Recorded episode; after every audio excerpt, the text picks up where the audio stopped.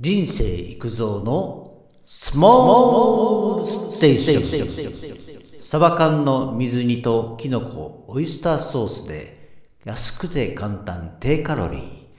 美味しい料理は原材料の価格を上げれば美味しくなるのか。確かに食材の美味しさと価格はある程度関係はあります。高い食材も安い食材も価格には理由があるということですね。人それぞれ好き嫌いがあるから一概に高級食材だから美味しいと決めつけるのでなく自分の好きな食材を上手に調理してさらに美味しくしたい。その中でその時の環境で食材の価格帯を上手に選んでいけばよい。ということで今回は YouTube にも簡単な動画をアップしていますので概要欄のリンクをクリックしてみてくださいね。そこで作る簡単料理は、サバ缶水煮の比較的安いものを選んで、キノコを使いオイスターソースで味付けしました。サバ缶は昔に比べればかなり高くなりましたが、缶詰だから他の鮮魚に比べると安いですね。キノコも比較的安い食材で栄養価も高いのとサバ缶とキノコとオイスターソースは相性がいいです。できるだけ手間をかけずに簡単に。サバ缶は非常食としても常備しておきたいし、キノコも多めに買って冷凍保存も可能。オイスターソースと豆板醤を使って少しピリ辛で大人向けの味です。キノコはしめじとエリンギです。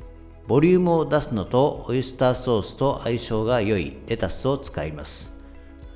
今回使う調味料は味の素のクックドゥのオイスターソース、サバ缶の漬け汁、おろしにんにくとおろし生姜、ごま油と豆板醤、これだけを使います。食材はしめじ1パック、エリンギ1パック、レタス1 2、冷凍ほうれん草1つかみ、今回使用するサバ缶は日水のサバ水煮です。青いやつですね。最近スーパーでもよく見ます。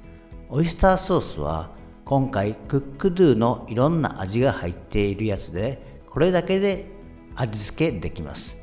その他のメーカーのいわゆる純粋のオイスターソースだったら醤油とか砂糖とか入れないとダメですからクックドゥの味付けオイスターソースは便利です。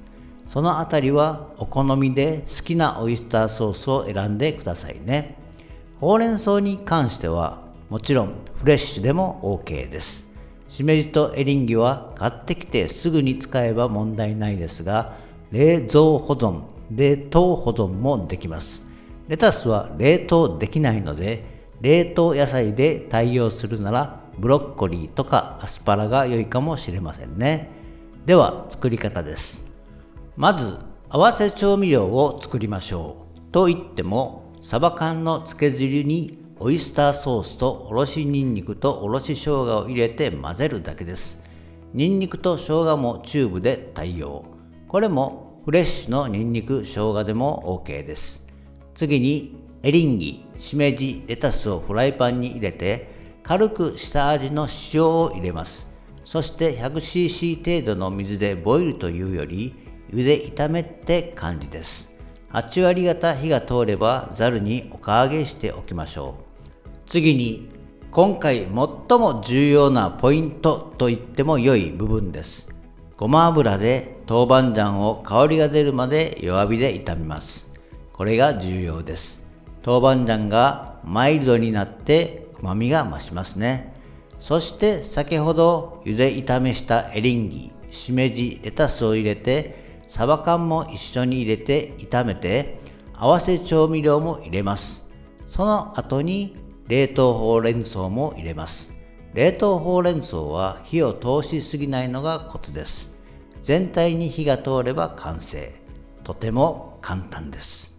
参考までに材料費ですが、それぞれの地域や季節で価格は変わりますが、平均価格税込みです。サバ缶1缶160円、しめじ1パック80円、エリンギ1パック80円、レタス2分の1個80円、調味料1食分50円、合計450円。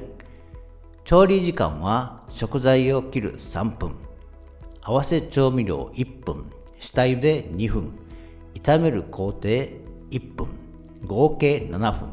簡単で時短調理だと思います。サバ缶は水煮を使うことでサバ本来の味が楽しめるし、キノコの歯ごたえと香り、レタスとオイスターソースはとても相性が良い。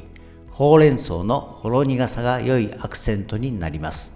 今回は豆板醤を使用しましたが、辛いのが苦手な人はなくてもいいですね。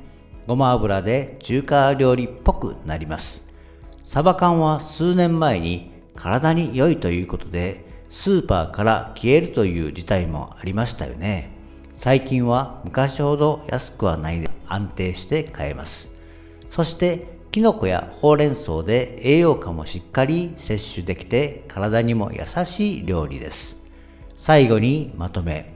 サバ缶は保存食にもなるし買い置きしておきたい。